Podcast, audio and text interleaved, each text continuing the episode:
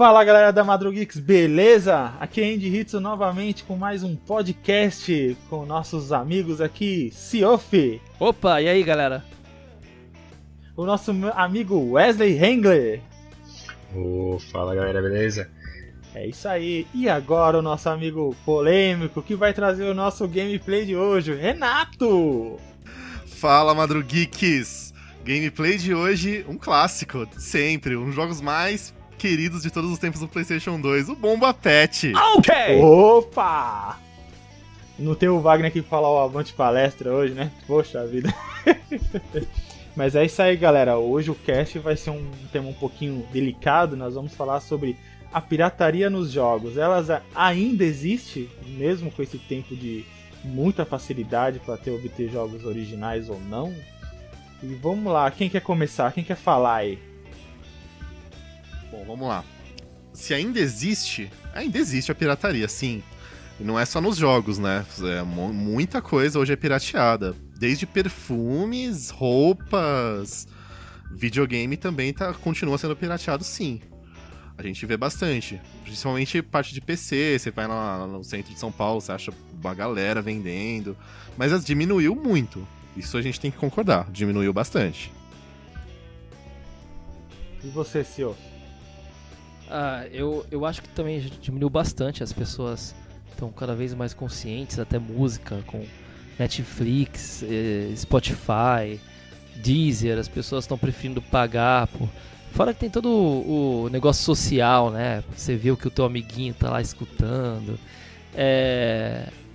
Então assim, diminuiu bastante, mas ainda tem algumas pessoas que não querem um tal videogame se não tiver pirataria. Eles esperam sair a pirataria para comprar o videogame. Bacana. Pirataria meio complicado, eu vou passar para quem entende dessa parte aí, Wesley Hengler. Existe pirataria até hoje e sempre vai existir. Tipo, esse é um fato que todo mundo tem que concordar aqui, porque desde os tempos mais antigos e tudo mais dos videogames, sempre teve aquele jeitinho brasileiro, como é conhecido hoje, de fazer pirataria.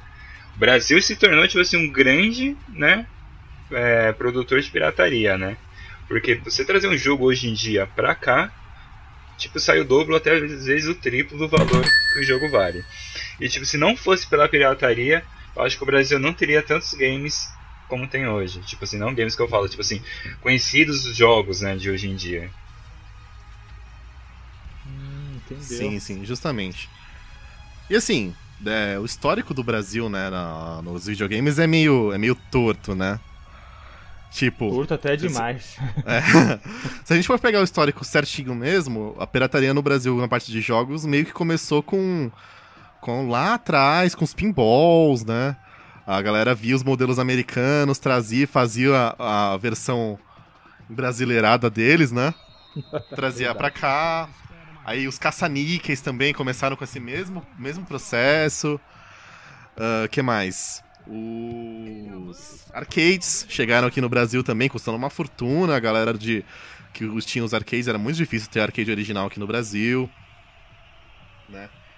E aí isso daí entrou nos consoles, né? Quando lá pro final dos anos 80, começo dos anos 90, chegou aqui, a Nintendo só produzia os seus equipamentos no Japão. Chegou uma empresinha aí, nossa querida Gradiente, né? Inventou um tal de... Saudosa Gradiente. Inventou um tal de Phantom System, né? Nossa! Phantom System, que pra quem não conhece, era o primeiro Nintendo, né? O Nintendo 8-bits. Só que a Nintendo não sabia disso, né? Mamma mia! Faltou falar pra Nintendo que eles estavam fazendo o videogame deles aqui no Brasil, né? Nossa, só faltou Phantom isso. Só... System, Top Game, Turbo Game, Dynavision. Teve toda uma conversa, uma negociação com a Gradiente pra que ela virasse a representante oficial da Nintendo do Brasil.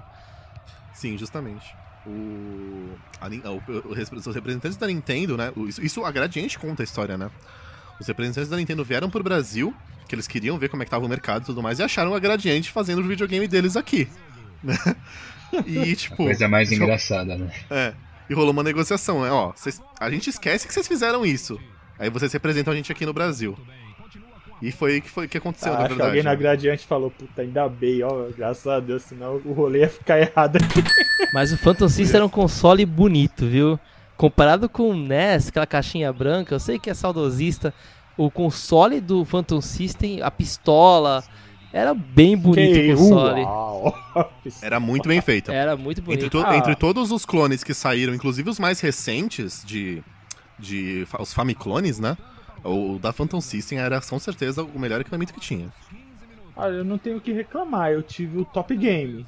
Ele tinha a variação dele, que era o Turbo Game. Eu achava um console bonito. Apesar que o Turbo Game, ele vinha com a versão do joystick em meia-lua. E já a versão do Top Game, que era a minha, era a versão do joystick baseado no do NES mesmo, quadradinho mesmo. Sim, sim. Pequenininho mesmo. O Top Game é aquele que vinha com o controle parecido com o Batman? Que era ao contrário. Todo mundo pegava ele ao contrário. Esse é o Turbo Game. Esse é o Turbo, porque o meu era quadradinho. só vendo nas googladas da vida aí que vocês veem as imagens, mas tipo, era bom, cara. Eu tive que vender o meu Top Game pra ter um Super Nintendo, vocês não sabem. Se vocês puderem dá uma pesquisada no controle do Turbo Game, porque ele é bizarro. Ele parece o Batman. E você pega ele, assim, parece que você pega ele de cabeça pra baixo, mas não, tá certo. É muito bizarro. CCE, mas né? Tem um cara aqui que entende de Nintendo aqui, sabe o que é isso, né? Tô vendo aqui. Isso.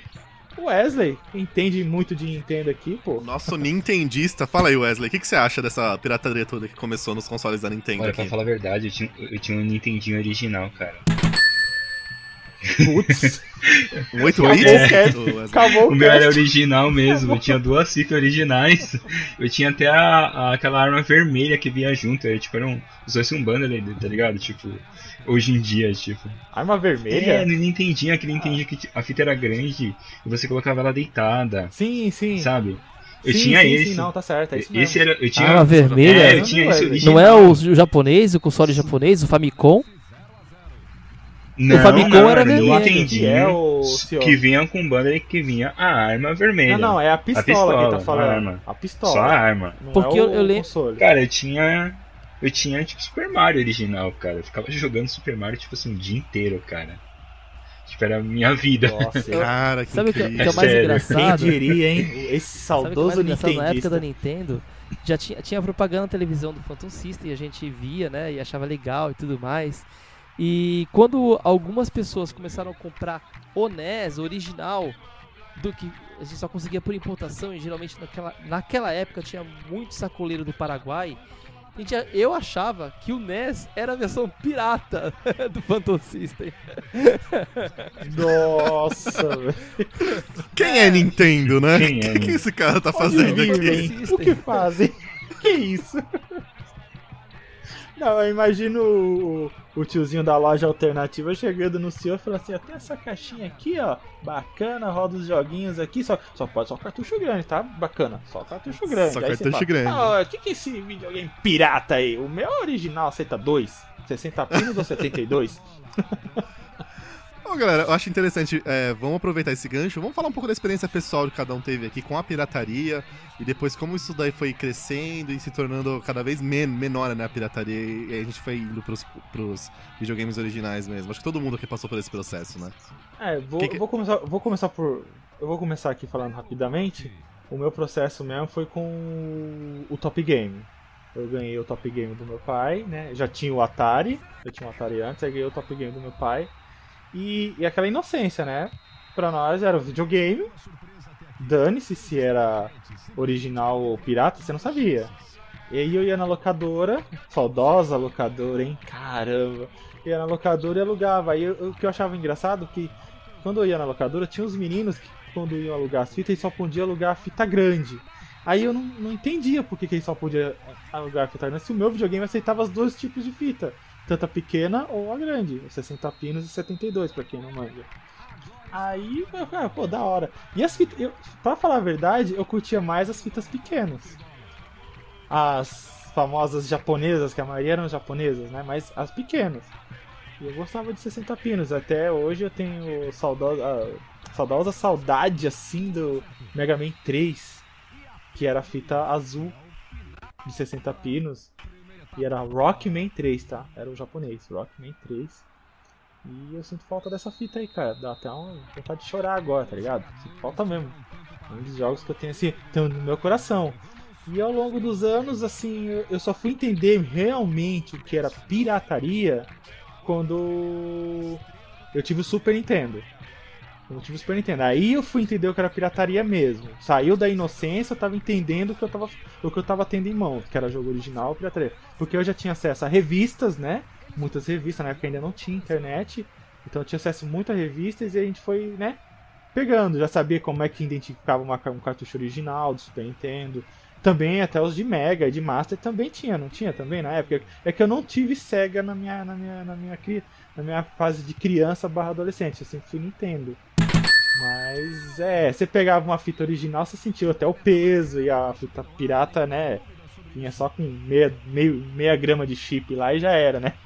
Uhum. Mas você tinha noção disso? Você tinha noção que era crime? Isso, gente. Não, então é isso que eu tô te falando. Eu não, só fui ter a noção de que era algo errado no Super Nintendo. Mas aí é que entra o... Você sabia que era algo errado, mas você sabia que aquilo todo mundo fazia. Não sei, na minha opinião, todo mundo fazia, então eu achava normal. E os caras vendiam na rua, naquelas barraquinhas, na camelozinha e pá, né? E sei lá, mas até aí normal. Até que uma vez, isso é um fato real mesmo. É fato! É real. Eu cheguei nessas barraquinhas, né, de esquina, e tava lá os cartuchos Super Nintendo. Eu tava no final da vida do Super Nintendo, porque já tinha o Play 1. E eu vi lá o FIFA 98 do Super. E quando eu peguei a fita, o cara vendia a fita pirata a 30 conta, a alternativa, né? 30 reais. Quando eu peguei a fita, era a fita original do FIFA 98 do Super NES. A original mesmo, com selo atrás, os parafusos que identificavam aquela fita original. E a fita pesada, aquele label, né? Bonito, bem feito. Eu falei, meu, essa aqui é a fita original. Quer ver? O cara vai cobrar uns 100 conto. Ah, não, é 30 reais. What? Ele fez o preço que era das fitas pirata, ele não sabia. Meu, cheguei em casa, só faltei sair pelado na rua comemorando, tá ligado? Caralho, eu comi por 30 conto o FIFA 98, mano. Dane-se a sociedade agora, eu vou jogar isso aqui até fritar. Mas é isso aí. E no Play 1, acho que dispensa até comentar, que no Play 1, né, já era escarado já o que era pirataria e a gente também não achava pra vender o original, né? Por exemplo, quem gostava da Nintendo naquela época... A Sega você ainda tinha. Você ia nas lojas, na Americana, você tinha prateleira de jogo de Mega Drive e Master System. Uhum. Mas você não tinha, né, Nintendo, entendeu? O Nintendo tinha. E quando você achava era caro, né? Tipo, hoje 200 reais um jogo, né? Original. É, eu não lembro qual é a equivalência do preço. Na época custava uns 80 reais. Era uns 80 reais na época, sim, sim. Muito caro. Eu lembro que pra mim comprar o Internet no Superstar Soccer do Super Nintendo, primeiro, original, eu tive que juntar 50 reais, cara, e 50 reais era muita coisa naquela época pra juntar. Eu lembro que um amigo meu que era um playboyzinho, né, tinha... não era rico, mas a mãe dele dava bastante dinheiro pra ele. E a gente foi numa loja de brinquedos, acho que era Re-Rap. A gente foi na Re-Rap e tava 52 reais o Street Fighter Turbo 2, aquela última versão do Street Fighter saiu pro Mega Drive. E ele foi lá e desembolsou. Caraca, pra mim aquilo era muito dinheiro, muito. Acho que o salário mínimo era 80 reais naquela época, entendeu? Imagina você pagar 800 pau num cartucho, entendeu? Ah, não, aí... Era abuso, muito caro, né? O cartucho. Os cartuchos custavam entre 20, 25, e aquele tava 52, e... Foi assim, foi um choque ele pegar ainda a carteira lá e tudo bem, levou. Nossa, tá bom então, né? Eu tô aqui só, vocês estão falando e eu falei também, tá vindo uns flashback mesmo de como que eram as coisas. Tantas vezes que eu fui lá na Santa Efigênia, ali no shopping 25 de março, não, no shopping... O Pajé, né? A Galeria Pajé. Quantas vezes eu fui ali trocar fitinha de Super Nintendo, que às vezes a fitinha bem zoada. Nossa, caramba, hein? Então, quando eu comecei a trabalhar em São Paulo, uma das primeiras coisas que eu fui fazer foi dar uma visitadinha lá na Santa Efigênia, né? E eu fiquei pasmo a quantidade de barra, de cara com uma caixinha, sabe? Aquelas caixas de madeira cheio de cartucho enfileirado, de cartucho pirata de Super NES.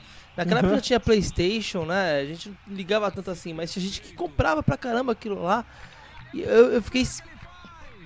É, porque não, naquela época não existia o colecionismo, então... Aqui em Santos não tinha isso. A gente, pra achar um cartucho pirata era muito difícil. Nossa, difícil demais. Tipo, eu lembro quando... Agora, desses últimos tempos mais atual, né? No meu noivado, meio com a Lud, a gente ganhou o Super Nintendo do pessoal. E a gente ganhou algumas fitas, algumas originais, outras não. Tem o Super Mario World original, beleza, galera? Só pra falar aí, ó. Aí, eu fui lá na Santa Efigênia pra comprar umas fitas, né? Nossa senhora, como os caras enfiam faca em fita alternativa. Tipo, 60 conto, Mamma pirata, minha. Não é original, não. Não, aqui a galera no Brasil não tem noção, definitivamente. Assim, eles acham que é raridade e é isso aí. Não tem negociação. E o Bomberman 2, que eu tenho o original do Super Nintendo, o cara cobrou 15 conto. Também foi outra coisa que eu dei sorte. Eu comprei agora mesmo, faz 2 anos que eu comprei, né? E tava lá, eu falei, quanto é esse Bomberman 2? Ele, esse aí eu faço 15. É a fita original, cara. Eu até depois tiro foto e mando no grupo aí. É a fita original do Bomberman 2 e a gente fez por 15 reais. E pega, funciona, uma beleza. E é interessante, mas, é interessante esse negócio de você falar que era difícil a gente encontrar o original, né, na época. Porque se você for ver, cara, isso daí foi até a época do PlayStation 2. A gente começou a encontrar jogos originais quando saiu o PlayStation 3 aqui no Brasil. Isso, verdade. Verdade. Isso é verdade. Bem, a geração bem PlayStation 1... Não tinha, não existia. Não era importado, você ia em loja, você não encontrava.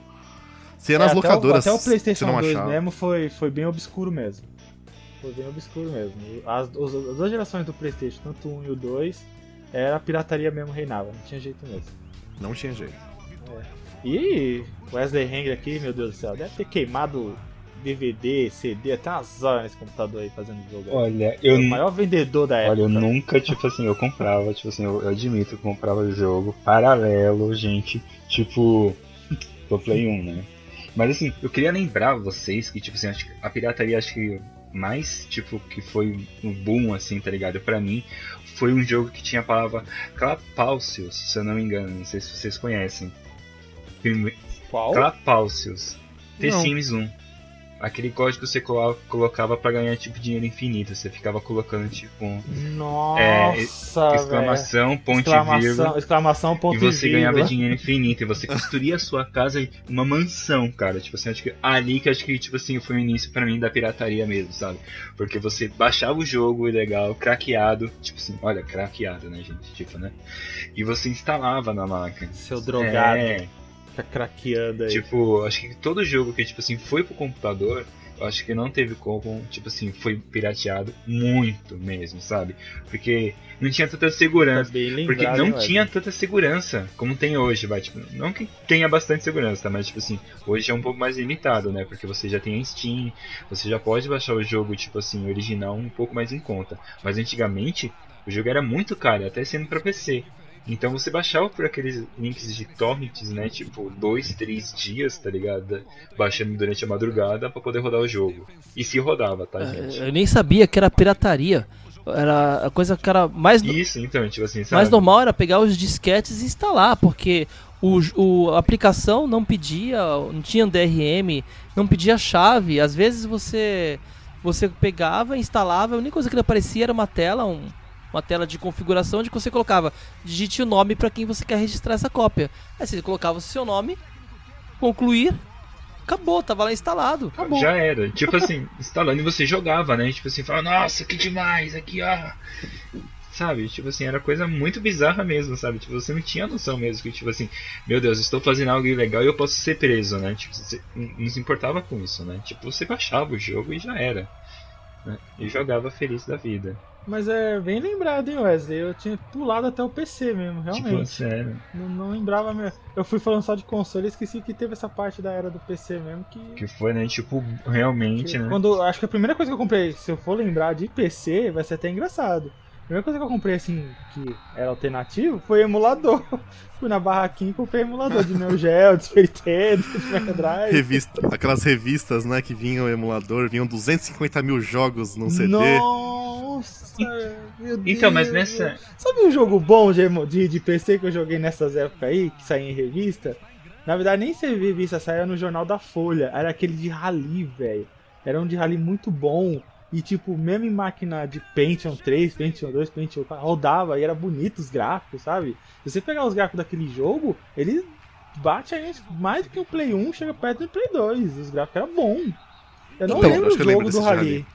Eu acho até que a gente estava muito acostumado à cópia, porque a gente já estava acostumado a isso com fita cassete e música.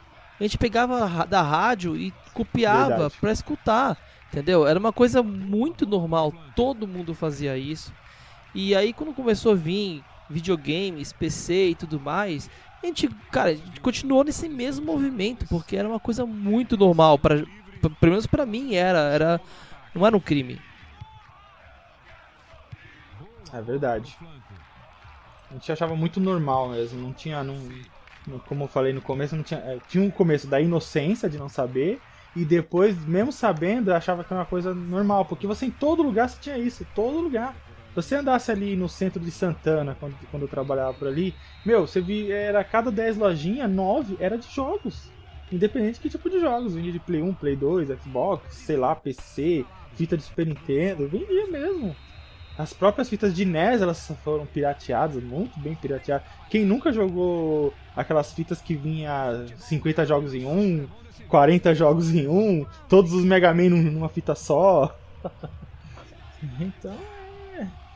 Eu tive um Dynavision, né, na época, que era, também era Famiclone. Aí sim, vinha acho que 150 jogos na fita. Era todo jogo bosta, assim. Só tinha, eu lembro que tinha pistolinha? Tinha pistolinha? Tinha pistolinha, tinha o Duck Hunting. Matou muito pato. Nossa, eu bati muito pato, cara. Aí devia fazer uma live de Duck Hunting. Eu falo até hoje. Olha, eu tinha esse jogo original. Eu tinha esse jogo original, tá, gente?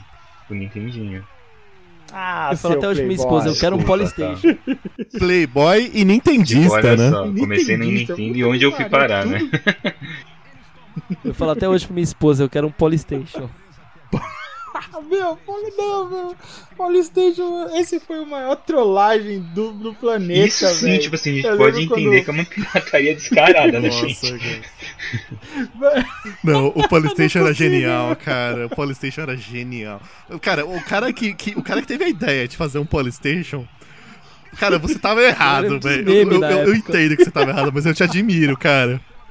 Eu te admiro. Olha, eu tenho uma história que, tipo assim... O cara inventou a coisa mais troll do planeta. Tu abre a tampinha, né? Tipo do assim, CD, tem lá o traje de cartucho. E, tipo assim, cara, eu quase... Assim, eu não conhecia muito de videogame na época, né? Tipo assim, quando eu fui comprar meu primeiro PlayStation 1, que era o Oni, né? Que é tipo aquele pequeno, tipo como se fosse o Slim dele.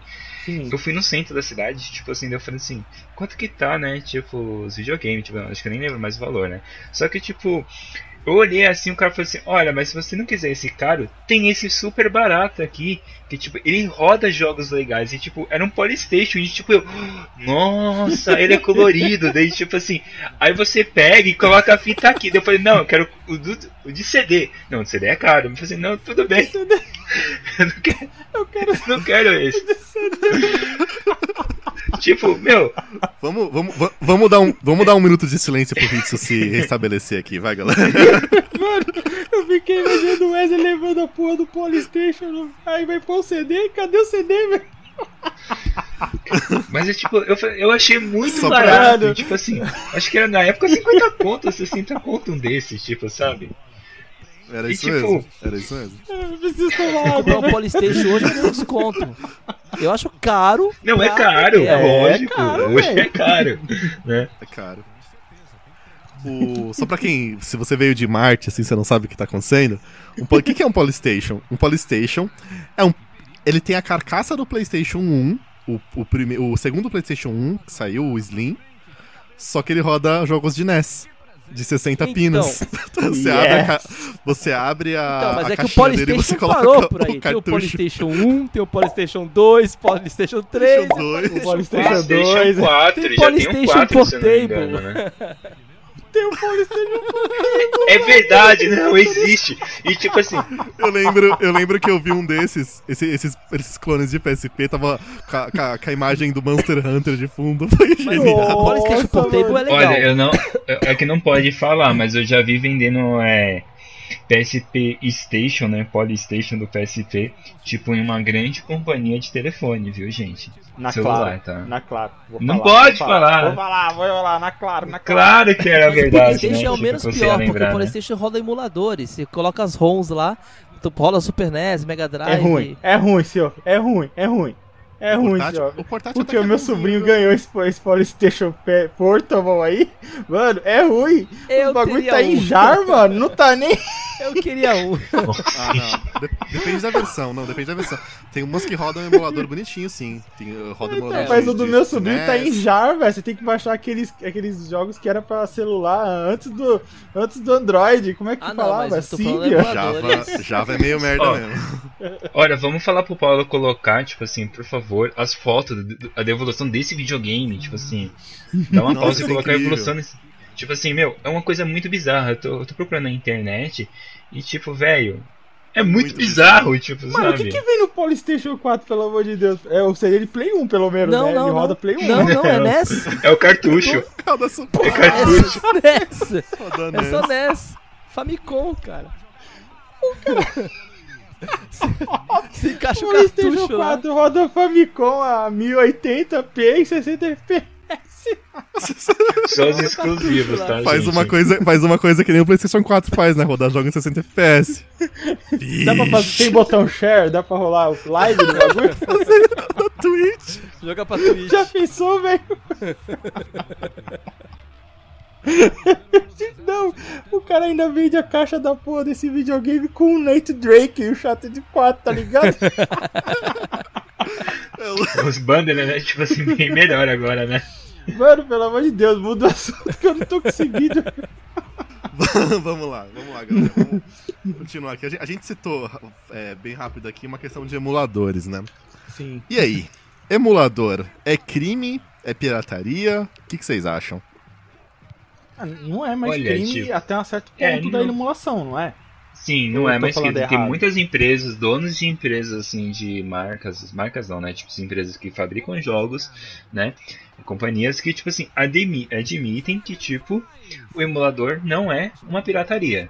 Porque hoje em dia é raro você encontrar uma fita ou um jogo original de, tipo assim, dos primeiros videogames. Então, tipo assim, uma emulação serve para resgatar uma história, tipo, dos videogames. É questionável isso, porque atualmente eles estão relançando esses jogos antigos. Por exemplo, a Steam tá cheio de jogo de Mega Drive. O 3DS, a eShop, é cheio de jogo de Mega Drive, Game Gear, Master System. A Sony tá colocando jogos de PlayStation 2, o... PlayStation 1. Ah, de Play 1. Play 1 não vi ainda. De Play 1 não... No Vita tem vários. No Vita tem vários porque herdou do PSP. O PSP já rodava PlayStation 1. Então assim, eu não sei exatamente se eles realmente estão felizes com isso. Porque eles podem vender esse jogo de novo. Entendeu? Sim. Ah, mas assim. Mas uma coisa rapidinho, Renatinho. Uma coisa que foi falado na própria Nintendo eShop... que as ROMs que são usadas lá, elas não são nem originais do cartucho. Mas então, tipo assim, acabou, tipo assim, o cara não vai perder mais, tipo, tempo fabricando nesses jogos antigos. Então, tipo assim, se ele tem como resgatar uma ROM e colocar no videogame atual de uma nova geração agora, não vai ter problema, ele pode cobrar por isso. Foi meio que detectado que as ROMs vai da Nintendo eShop, dos consoles mais antigos da Nintendo, foi detectado que são ROMs alteradas, não são originais do próprio cartucho. Ah, sim, porque eles aceitam, por exemplo, ontem teve a live lá do... Caraca, esqueci o nome do jogo? Do River City? River City. E eu fui jogar a versão do 3DS. Ela vem com opção de download play. Se um amiguinho teu não tem o jogo, você pode baixar e jogar. Você baixa pelo download play e você joga via Wi-Fi. Então ele tem todo um mecanismo alterado. Ele tem save state. Tem todo um mecanismo alterado que você vê que aquilo ali é um emulador. E fora que a ROM de um jogo desse... era 50k E você, quando você vê lá, é uns 5, 6 mega, entendeu? É, mas o emulador de NES que eu baixei com um monte de ROMs deu 20 megas. 20 megas com um monte de ROMs. O emulador de NES, né? Mas... qual que era a pergunta mesmo, Natinho? Agora eu me perdi. É crime, emuladores. É, tipo... é crime, é pirataria... Então, eu chego nessa parte aí que eu acho que não é crime até um certo ponto. Porque, tipo assim, são jogos, são consoles que já estão antigos, todo mundo já teve acesso, já jogou, rejogou, já fez tudo que tinha que ter direito. Eu só acho que é crime, crime mesmo, emulador, se for um videogame um pouquinho mais atual, que nem... Hoje eu vi a notícia sobre o emulador do Play 3, que ele tá quase ficando emulável os jogos. Em 30 FPS. Ah, o Breath of the Wild, ele tava sendo emulado no Wii U, né? No emulador de Wii U pro PC. O jogo acabou de sair, mesmo, é o carro-chefe do Switch e tava lá. Aí eu já entendo como crime. Nessa parte, entendeu? Mas jogos antigos, não sei, pra mim é altamente normal. Hoje é altamente normal. Assim, se a gente for pegar uma forma... se a gente for pegar só a parte jurídica, é crime. A partir do momento que você tá usando uma BIOS... O que é a BIOS? A BIOS é o kernel do videogame. É pirataria. Independente se for do Atari, que você não acha mais nada do Atari hoje, independente se for do NES ou Super NES, é pirataria. Mas... É isso. É o que o Cioff falou agora há pouco. É a questão de resgatar a história do videogame, sabe? Você não encontra mais console pra vender, você não encontra mais fita, você não encontra mais acessório, controle, cabo. Você não encontra mais hoje. Aqui no Brasil, se você for encontrar, você vai encontrar por uma fortuna, sabe? Mesmo assim, rapidinho, mas caro. Não só aqui no Brasil, tipo assim, acho que no mundo inteiro, tipo assim, se você for procurar, é no mundo inteiro, tipo assim, se torna raridade, então não tem como, o preço vai elevar muito, né? A gente tá numa época, né? Gente, que o Play 2 é raro. Daqui a pouco não tem mais Play 2. Onde nós já chegamos? O PlayStation 2 ele já é um console raro. Ele já parou de ser fabricado. Outra coisa que já tá faltando no mercado, não tem nem mais controle de Play 3. Pra você conseguir um controle de Play 3 original, ou você compra de alguém um console usado, que ele já tem o controle original, ou você compra aqueles bundles que tem lojas especializadas, sites aí, que eles vendem os bundles com o jogo e mais o controle. Você sabe que ali é o controle original. Fora isso, agora só alternativo. Submarina, esses sites americanos, eles vendem vários controles alternativos do PlayStation 3, cara. Hoje o mais fácil de você encontrar um controle original é comprando o Vita TV, né? De Play 3, que vem um controle. É verdade, tem versão, Vita TV, né? O Vita TV tem uma versão sem e com. Tem a versão 100, então, isso é verdade. Mas isso aí. Acho que a emulação ainda pra mim ainda tá no... Vou dizer que tá no 50-50. Daqui a pouco eu vou emular o PlayStation 4 aqui no meu PC, tá? Eu tenho um colega meu do trabalho que ele tinha tudo original da Sony. Aí deu pau no sistema, ele não teve suporte, não teve nada. Ele, quer saber? Agora em diante só pirataria. E ele foi lá, ele comprou um outro PlayStation 3 que pudesse ser pirateado. O Vita, ele só comprou o Vita no momento que o Vita tinha o hack dele. E ele não quer saber de pegar... Até tem vontade de pegar um Play 4 e tudo mais. Mas não tem pirataria e não quer saber. Aí outra coisa, tem um outro colega meu do trampo também, que ele tem o 3DS. O 3DS dele... não tem essas custom ROM nem nada. O que acontece? Deu um pau na ROM dele e ele não consegue arrumar. Para ele arrumar é 400 pila, entendeu? E ele não vai arrumar por causa desse valor. Se ele tivesse com uma custom ROM, era só limpar e colocar a ROM de novo, entendeu? Falou o pirateiro de 3DS aí, tá, gente? Se liga na fita. Não, as pessoas são erradas. Isso aconteceu muito com o PSP na época, né? Eu lembro que tinha aquela bateria santa. A Pandora? A Pandora, ela se você tava na atualização original do PSP, fosse atualizar ele e dar esse pau, você colocaria a bateria de Pandora pra ressuscitar o PSP. Você conseguia colocar... Você colocava no cartão, no memory stick, a ROM, tudo numa pastinha certinho, metia lá, Isso. Aí você ligava, colocou a bateria de Pandora, ele startava com um bug do PSP e já saía instalando a ROM lá no... Era foda. O famoso despertar do cemitério, era, cara. É, exatamente. Velho. Nossa, despertar do cemitério. Fiz isso, hein? Caramba. Nunca precisei fazer, PSP, mas... Cara, é muito nostálgico falar isso, PSP, né, cara? Né? Quando você falar a palavra aqui, PSP, já vem um flashback aqui na minha cabeça de, tipo, muitos domingos, muitas idas e vindas, muitos... pontos TXT no... O PSP foi de nota pra bugar. Foi um ponto altíssimo na época da pirataria, assim, pra mim, né?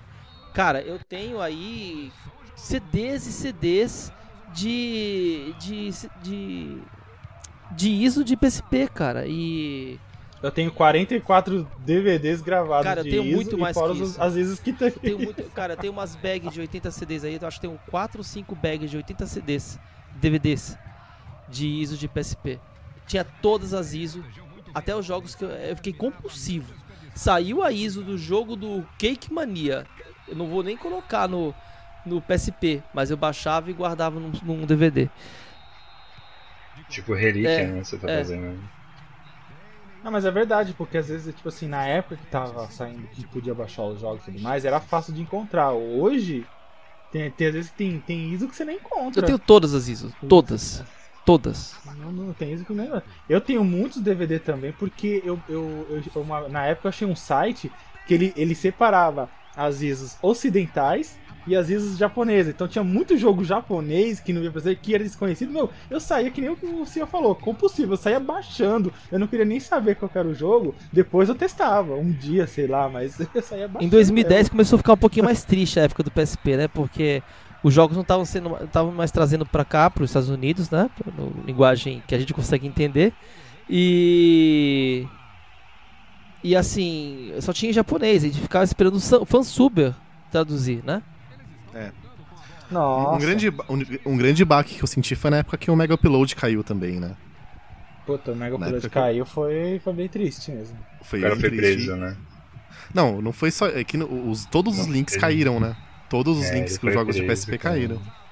Caiu bastante mesmo, e a maioria era lá, né? Era meio que universal. Só falando do cenário PSP, que englobou muito também, o PSP eu boto ele no mesmo patamar de Play 1 e PlayStation 2, gente. No mesmo patamar. Tipo assim. No mesmo. É onde e o PSP além ainda, porque nos consoles você só tinha pirataria no jogo, de pegar o jogo, o CD e o DVD pirata e jogar. No PSP você ia além. Além de você poder rodar as ISOs, você tinha homebrews, plugins. Mano, você botava o PSP de cabeça pra baixo. Você fazia o que você quiser. Tudo bem que se você fizesse merda, brincava, mas tudo bem. O cenário do DS tá bem pior, do 3DS tá bem pior hoje, viu?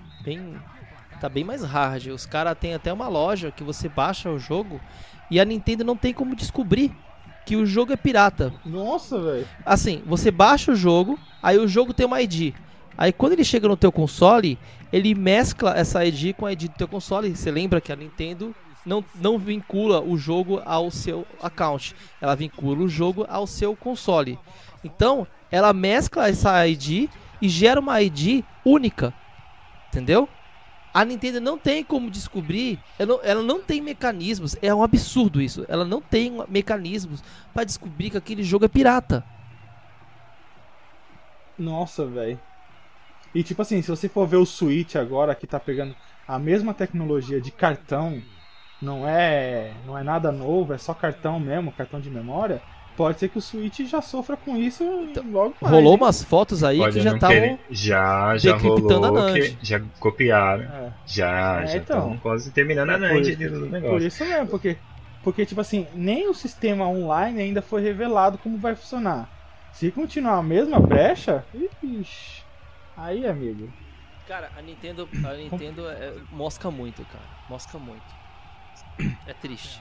Mas eu acho que, tipo assim, não é tipo assim, um problema, tipo assim, moscar muito ou não. Tipo assim, imagina você, tipo assim, se você gosta do videogame, tipo assim, mas digamos assim, hoje tá um pouco mais acessível, você tem, tipo assim, praticamente tudo original. né? Você tem que olhar também os dois lados da pirataria. Vai, por exemplo, se você quer rodar um jogo que tenha você tem um suporte ou não, você vai comprar o original, né? Porque, tipo assim, você tá meio que tirando assim, o crédito de uma pessoa que desenvolveu um produto que seja o ganha-pão dela, né? Tipo assim, ela criou aquele jogo e ela tá vivendo daquilo, independente do valor que ela tá vendendo, né? Então, tipo assim, daí isso se torna, tipo assim, você tem que olhar desse lado agora, tipo, você vai que da pirataria. Por que eu tenho que piratear um jogo e tirar os méritos de um cara? Você acha que eu sou melhor que ele? Tipo assim, que criou o jogo, né? E que tá vendendo o pão dele, tipo, digamos assim. Não sei se vocês entendem. Claro que eu entendo. Eu sou desenvolvedor, então, né, porque, de sistemas. Tipo assim, então, assim, você não ficaria, tipo assim, vai que meio que puto por, tipo assim, ter um cara que, tipo assim, pegou seu programa que você se dedicou praticamente não sei quanto tempo pra uma pirataria. Exato, ninguém quer trabalhar tipo assim, de graça, né? Isso mesmo, né? Tipo assim, e assim, o problema é que no Brasil, ou, tipo assim, tem muitos países também, acho que a China também, se eu não me engano, que tipo assim, acho que é um dos maiores pirateiros do mundo, né? Pra mim, é que... Nossa, fugiu o raciocínio. E tipo assim... Sem ela, não, acho que não teria tanto sucesso como tem hoje, né? Tipo assim, nos videogames, né? Porque sem a pirataria, o Brasil acho que ainda estava escasso de muitos jogos, né? E hoje em dia, assim, eu prefiro comprar o original tudo, né? Tipo assim, nem que for parcelado, né? Pra ter um suporte, pra ter aquele negócio, tipo assim, ó, tenho algo original, né? Eu também, eu gosto muito mais de ter original, fora que aquele jogo, às vezes você pega o jogo pirata, aí você começa a jogar o jogo... Aí não tá muito legal no começo, descarta. Você não pagou nada por aquilo mesmo. Aí você comprou um jogo. É, meio que isso, né? Você comprou o jogo, aí o jogo não tá muito legal no começo. Pô, mas eu gastei dinheiro. Aí você vai jogando, você vê que o jogo é incrível lá pro meio, pro final, entendeu? E às vezes é o contrário. Às vezes tu pensa que o jogo é uma coisa que nem... Nossa, tem jogo que eu me arrependi pra caramba de jogar até o final, mas... É a vida, né? É verdade. Só deixar um adendo rapidinho dessa parte aí do PSP. Eu sofro, né? Sofri bastante nessa época de Play 1, Play 2, Super Nintendo, todos os mais antigos. Que eu gosto muito de Ganda. Então todos os jogos de Ganda, todos eles eram em japonês. Todos. O que aconteceu? No PSP, eu fui achar num site da Filipinas um patch de tradução pra um dos Gandas que eu tinha no PSP. Cara, aquilo foi a oitava maravilha do mundo. Porque eu consegui entender os menus, pô! O que eu tava fazendo? E chegou um momento que eu jogava não só o Ganda, como os Macross também, todos eles em japonês. Que eu comecei a assimilar e comecei a entender o que eu tava fazendo só de olhar pros kanji, meu. Estamos mudando o tópico pra apologia à pirataria, hein? Não faça isso, gente. É muito legal a gente até, inclusive, ter tocado nesse assunto, que a gente vai pro último tópico aqui do nosso cast. Olha que incrível. Opa! Vamos lá. O lado bom da pirataria. Teve um lado muito bom a pirataria. A gente tem que admitir isso. A pirataria... Ela começou lá nos anos 90, só que ela trouxe um mercado que não existia no Brasil. A pirataria, ela viu o que as próprias empresas donas da mercadoria não enxergavam, que o Brasil tinha um grande potencial para ser uma grande consumidora de videogame, né? É como o Self falou, a cada 5 lojas que a gente encontrava aqui em São Paulo, 4 eram de games. E era só game pirata. Então, assim, a gente tem que admitir que sim, a pirataria...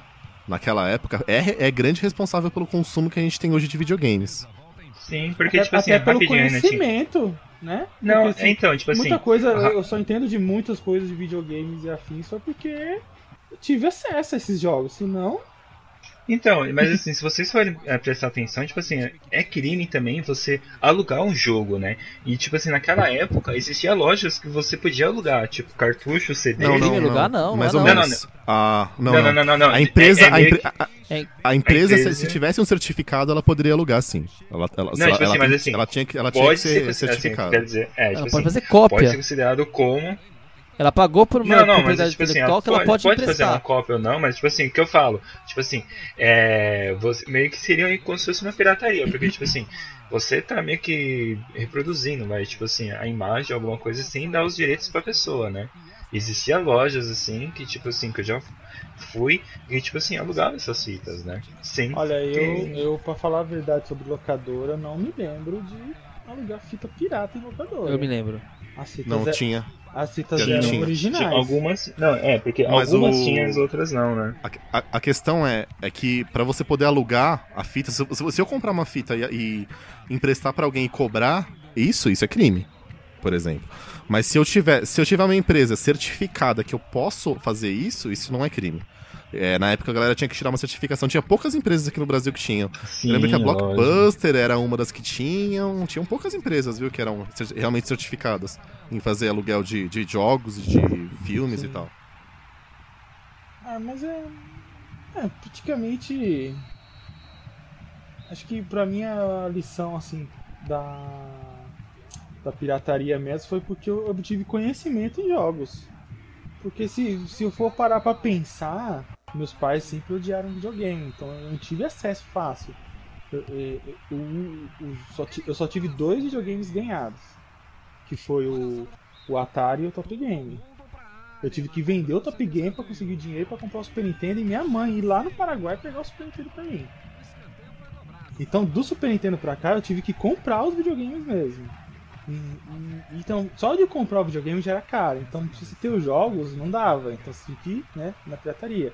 E hoje, a gente... Isso aí acho que quase 90% dos mais old games que a gente fala. Das pessoas que pegaram lá da geração lá de trás. Só sabe falar mesmo, só entende de videogame porque eles tiveram muito acesso à pirataria. Exatamente. Porque se fosse pra gente realmente jogar, a gente só queria começar da geração do Xbox 360 ou do Play 3. Acho que não, viu, Hitsu? Eu acho que se não fosse a pirataria, nós não teríamos videogames até hoje. Sabe por quê? As empresas não enxergariam o Brasil como mercado. O Brasil, tipo assim, é um dos países, né, tipo assim, acho que tá entre os 5 que mais tem, tipo assim, jogos. Tipo assim, 12. Tá no top 12. 12. Hoje o Brasil é top 12 de consumidores de videogame. Perdendo aí pra China, Estados Unidos e Japão.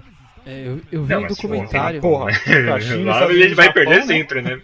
Um documentário na Netflix, né? Que tava falando, acho que era da Taito Brasil, dos fliperamas que eles pirateavam, eles importavam, né? Depois eles começaram a piratear eles porque era mais barato, e eles fizeram toda uma análise de que realmente o Brasil só entrou no mercado nacional, no internacional de jogos, porque eles viram que aqui as pessoas se interessavam em jogos, mesmo sendo piratas.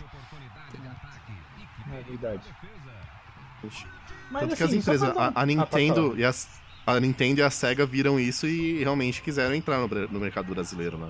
Verdade. Se não fosse a pirataria, isso não teria acontecido. Então, mas assim, agora na geração atual, vamos dizer de momento, tipo assim, tem gente que ainda prefere, eu conheço pessoas, que nem o senhor falou do colega de trabalho dele, tem gente que ainda prefere o console desbloqueado, ainda opta por uma coisa mais acessível do que você pagar uma PSN Plus, ter direito a jogos mais baratos, descontos, jogos digital ou até mesmo promoções que saem em sites e afins. Você acha que...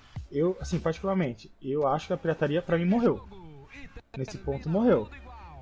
Eu não consigo me ver mais eu pirateando um console de geração atual. Então, tem uma galera ainda, tem uma geração que não se vê. Eu, por exemplo, eu não me vejo. O meu 3DS, eu só fiz o mod por vários motivos. Por raiva da Nintendo, eu tenho um pouco de raiva dela por ela ignorar o Brasil. Ó, Wesley, defende a Nintendo. E porque aí, eu precisava, eu queria ter algum videogame que rolasse emuladores, entendeu? E aí, juntei a fome com a vontade de comer, e aí eu fiz o esquema lá do 3DS. Mas o resto é tudo original. O que tá acontecendo agora é que, por exemplo, tem o hack lá do PlayStation 4. Eu não sei se tem algum do Xbox One. Eu sei que tem aquele que roda o emulador de GBA. Mas eu não vi nada mais aprofundado sobre isso. Mas no PlayStation 4 tem 2 hacks que estão fazendo. Um deles é um que eles estão substituindo o sistema operacional e colocando um Linux, e aí você consegue rodar jogo do Steam, mas você não consegue rodar jogo do PlayStation 4. E tem um segundo... É, jogo da Steam comprado, né? É, jogo comprado da Steam. Jogo da Steam comprado. E tem um segundo que lá fora é conhecido mesmo como hack brasileiro, é Brazilian Way, Brazilian Mode, não lembro como é que, era, que eles chamam. Que é aquele... Clonar o HD, né? Eles clonam o ID do PlayStation e aí ficam... Pra Sony, são vários consoles iguais, né? Que tem os mesmos jogos, então a Sony não consegue reconhecer. Não sei se agora, atualmente ela consegue. Acredito que sim, que ela consiga ver os caras que estão como é que fala? Logados na PSN, mas eles vão estar logados com a mesma account também, então é meio complicado isso, entendeu? Quando a pirataria meio nova assim surgindo em console atual, ainda leva um tempo para ela se estabelecer e leva um tempo até para a própria empresa também criar o contra-ataque, né? Para poder Sim. barrar ainda. Porque o Vita teve seu hack agora aí e teve, a gente tava jogando online normalmente, não teve ainda que eu saiba casos, nossa, meu Deus, teve muitos bans. Ban não teve nenhum, do Vita pelo menos não foi relatado nenhum. Rapidinho, vai, o que seria ban? O que seria ban? Explica pra galera, tem muita gente que não conhece. A Sony, ela ficou conhecida um tempo atrás pra banir os consoles. O que era Sony isso? A Live também. Você entrava... a Live também. Você entrava com a sua conta na PSN e a PSN simplesmente travava o seu console. Seu console não iria rodar mais jogos nem originais, não iria rodar jogos, não iria mais logar na PSN e ia aparecer uma mensagem. Você não foi de acordo com o código de usuário que você assinou e você tá banido. Ou seja, o console vira peso de papel. Peso de papel não, né? Só não vai conseguir... Bem, não sei. Da Sony, você não consegue nem rodar mais os jogos? Nem físico. Nem físico. Tipo assim, ele bloqueia realmente o videogame, né? Todo. Ele bloqueia o videogame. Vira um peso de papel. O ban do 3DS, ele só não deixa você logar na rede deles pra jogar online. Mas ele deixa você entrar na loja, comprar jogos... E jogar todos eles offline. A Nintendo é uma mãe, né? Assim, aproveitando que o Hitsu tava falando, como é que tá o cenário atual. Hoje, o que tem de pirataria no PS4? É aquela galera que eu não gosto, não gosto nem um pouco dessa galera de Mercado Livre, que vende conta. Essa galera, pra mim, é nojenta. Tipo, que vende a conta. Tem vários jogos comprados na conta dele e vende a conta, dá o usuário e a senha pra pessoa acessar e poder jogar. Isso é nojento. Nossa, cara. Aquele jogo tá R$20, olha, os caras pagam 200, tá? Mas você paga R$20, é como se você estivesse alugando, porque se você apagar o jogo, você não tem mais o jogo. Se o cara trocar a senha da conta, você perdeu o jogo. Perdeu o jogo. Então eu nunca vi isso como, tipo, vantagem. Meu irmão chegou a comprar jogos assim, eu tipo assim, fico na minha. Falava pra ele, até cheguei a falar, não sei, não acho legal. Mas, enfim, tem gente que acha isso como vantagem. Pode ser que vantagem do cara quer pegar o jogo, zerar, é só zerar e acabar e ir embora, já era, mas eu ainda gosto de ter o jogo pra mim. Mas parece que parece que a Sony tá bloqueando essas contas compartilhadas, né? Já há um tempinho. Ela reconhece rápido no grupo, mas ela ainda não consegue. Mas no grupo de RPG, eu fui perguntar para um dos nossos amigos lá e ele falou que tem jogos que não adianta. Não adianta fazer compra por compra compartilhada que não vai. Dá uns erros lá. No máximo você consegue jogar offline, mas se quiser jogar online não rola. Mas os FIFA da vida só acontece isso, né? Você vê direto, galera vendendo por 50 conto o FIFA no Mercado Livre e só quer a conta, né? E tem bastante. Eu vejo bastante, pelo menos. É porque ainda o FIFA ele não usa o servidor da PSN, né? Servidor próprio da Electronic Arts, né? Pode ser isso também. Não sei. Mas é um chute. Electronic Arts. Mas enfim, é isso aí, galera. E tem mais alguma coisa? Vocês acham? Você quer navegar nos mares ainda pirateando? Eu só queria falar uma coisa, uma matéria que uma vez que eu vi na internet falando das gerações que morrem com pirataria e gerações que não morrem. Por que tem alguns consoles que a pirataria acontece e ele não morre, e é o que acontece e outros morrem? Parece que o estudo revelou que os jogos piratas que precisavam de algum mod chip, alguma alteração de console, não matavam a geração, porque muita gente lá fora, principalmente, não tinha coragem de fazer ou não queria perder garantia. Aqui no Brasil a gente não tem garantia de quase nada nunca, né? Então, e os consoles que tiveram pirataria, que não precisava de mod chip nem nada, era somente uma alteração de firmware, esses consoles, eles morreram por causa da pirataria. O PSP, por exemplo, ele não chegou a morrer tão rapidamente, mas eu acho que ele teve uma morte precoce comparado com o que a gente esperava dele e o quanto que o PSP era bom. Sim. Verdade, hein? Mas o PSP teve muito conteúdo, mesmo com toda essa pirataria, né? Foi incrível isso. Nossa, mas ele viveu, assim, mas é sério, pra mim o PSP viveu muito, gente, tipo, até hoje, tipo assim, realmente, até hoje, acho que no Japão ele é, tipo, um dos portáteis que, tipo, sobrevive de boa. O DS era só com flashcard, então, como precisava de um mod, tipo, então a geração não morreu com isso, tanto é que o DS vendeu muito mais. Por vários motivos, né? Por causa de marketing da Nintendo, que é diferente, bem diferente da Sony, etc. Hey, come on! Bem, galera. Galera, vamos lá? Vamos deixar aquelas dicas gostosas e deliciosas de finalzinho pra todo mundo? Bora! Quem quer dar uma dica aí logo de início aí? Vai, Silvio, você falou bastante, dá uma dica aí. Então, eu vou dar uma dica, não é uma apologia à pirataria, mas fica a dica aí. Baixem o emulador de PPSSPP, emulador de PSP, que ele roda liso quase todos os jogos de PSP. Esse pode dar uma experimentadinha, não fique com a ISO na sua HD durante mais de 24 horas, né, que dizem, né, que não pode. Só jamais, experimentem os jogos, vejam como esse console era incrível. Baixem Birth by Sleep, jogaço. E7 foi um dos gameplays do nosso cast aqui, hein? E7, jogaço. Dissidia Final Fantasy. Vixe, esse aí é bom. Jogaço. Hein? Cara, aí tem também os Monster Hunter. Tem uma galera que joga online ainda por uns servidores aí. Tem uns esquemas, tem que procurar na internet. Eu não sei direito. Então, assim, essa fica a minha dica aí. Pra você experimentar essa geração que já passou, saudosa geração PSP. Nossa, o senhor matou minha dica, vou deixar até o Wesley falar, se vira o Wesley. Nossa, então eu vou falar uma dica de filme. Assiste Moana, muito bom filme, viu, galera? Opa, Moana, aí sim. Bacana. Vamos lá, eu vou deixar uma dica aqui, é um joguinho essa empresa que tá desenvolvendo bastante joguinhos indie ultimamente. Ela desenvolveu... esqueci o nome do jogo. Não vou lembrar, mas tudo bem. É da Devolver Digital. O jogo é o Broforce. Opa, é um joguinho muito bacana. Saiu pra tudo que é console.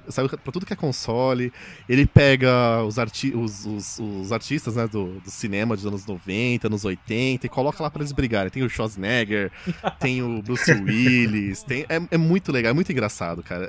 Vale muito a pena o jogo. É que o jogo, ele tem muita queda de... Ele tem problemas. O jogo, ele tem problemas. Ele tem muita queda de frame, ele é repetitivo, mas ele é bem legal. Assim, se você for jogar com amigos, principalmente, que vai ser um tema de live em jogos cooperativos. Opa! Ele é muito bacana. Então a minha dica... Não queria dizer nada aqui. Sabe como é que é assim, né? Semana... Finalmente... Eu quero agradecer ao Paulo aqui, ao vivo... Eu comecei a jogar o The Last of Us. Então minha dica é, se você nunca jogou o The Last of Us, jogue. Cara, eu tenho ele comprado até agora nada. Nossa, mano, eu tenho comprado. Eu tô jogando emprestado, porque o meu tá emprestado, entendeu? Eu tô jogando emprestado. Paguei 30 conto na key do meu. A chave. Mas é um puto. Chave digital. Mas assim, a minha versão. Mas é original? É original. Graças a Deus. Eu tô jogando a versão do Play 3, que já é magnífica. Eu imagino que a versão do Play 4 remasterizada é pica das galáxias, né? Mas se, cara, joguem que... Eu morri muito numa parte lá, que eu quase ataquei o controle no, a porra da porta aqui, mas eu consegui passar, gente, tá tudo beleza, eu tô seguindo a história. Vamos que vamos. Então deixa a dica aí, The Last of Us, puta jogão, e é isso aí, galera. Bacana, galera. Galera, e vocês? Queremos ouvi-los. O que vocês acham disso tudo? Pirataria, emuladores... O que vocês acham disso tudo? Comentem aí, galera. O que vocês acham? O que vocês gostaram? O que vocês acharam do nosso podcast? A gente vai encerrando por aqui hoje. Queria agradecer a todos aqui que participaram. Queria agradecer especialmente o Paulo, que não pôde participar hoje. Ele tá com um probleminha de saúde. A Dani também não pôde participar. A galera que não conseguiu participar hoje, a gente queria deixar um forte abraço pra todo mundo. E melhoras aí, vai dar tudo certo. É só constando, né? Que esse é o time reserva do cast. Porque o time titular todo ficou doente. Pô, mas aí a gente tá consegue ver. Se o time... tá? Coração, ó. Sim, coração. Mas aí a gente vê, né? Se o time reserva tá assim bom, cara, imagina o time titular. Eu achando que hoje eu ia fazer uma livezinha de boa, não. Tô aqui fazendo cast. Então, galera, é isso aí, a gente vai ficando por aqui. Comentem, vê o que vocês acham, dê aquele like bacana pra gente, se vocês incentivam pra caramba a gente continuar fazendo esses podcasts. O feedback de vocês é sempre muito importante. Se você não é inscrito no canal, se inscreva, passa a mensagem pra frente, compartilha aí os links. E é isso aí, galera, a gente vai ficando por aqui. Forte abraço a todos. A galera quer falar mais alguma coisa? Ah, só queria dizer uma coisa, aperta o sininho lá e deixa ligado que vocês vão ver muito conteúdo bacana. Além dos podcasts, também as live streams que a gente tá fazendo. E os gameplay. Exato. E falar em gameplay, Silvio, que... Ah, eu não conhecia aquele jogo, hein? Que da hora, hein? É, divertido, né? Bacana mesmo. Mas é isso aí. Um forte... Eu queria deixar um salve aqui pro pessoal do Correio. Posso falar aqui rapidamente? Fala, galera. Beleza? Aqui é Andy Hitz, pra vocês todos do Correio. Falou. Entendedores entenderão. Entendedores entenderão.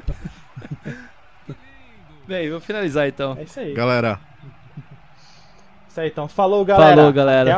Até a próxima. Falou.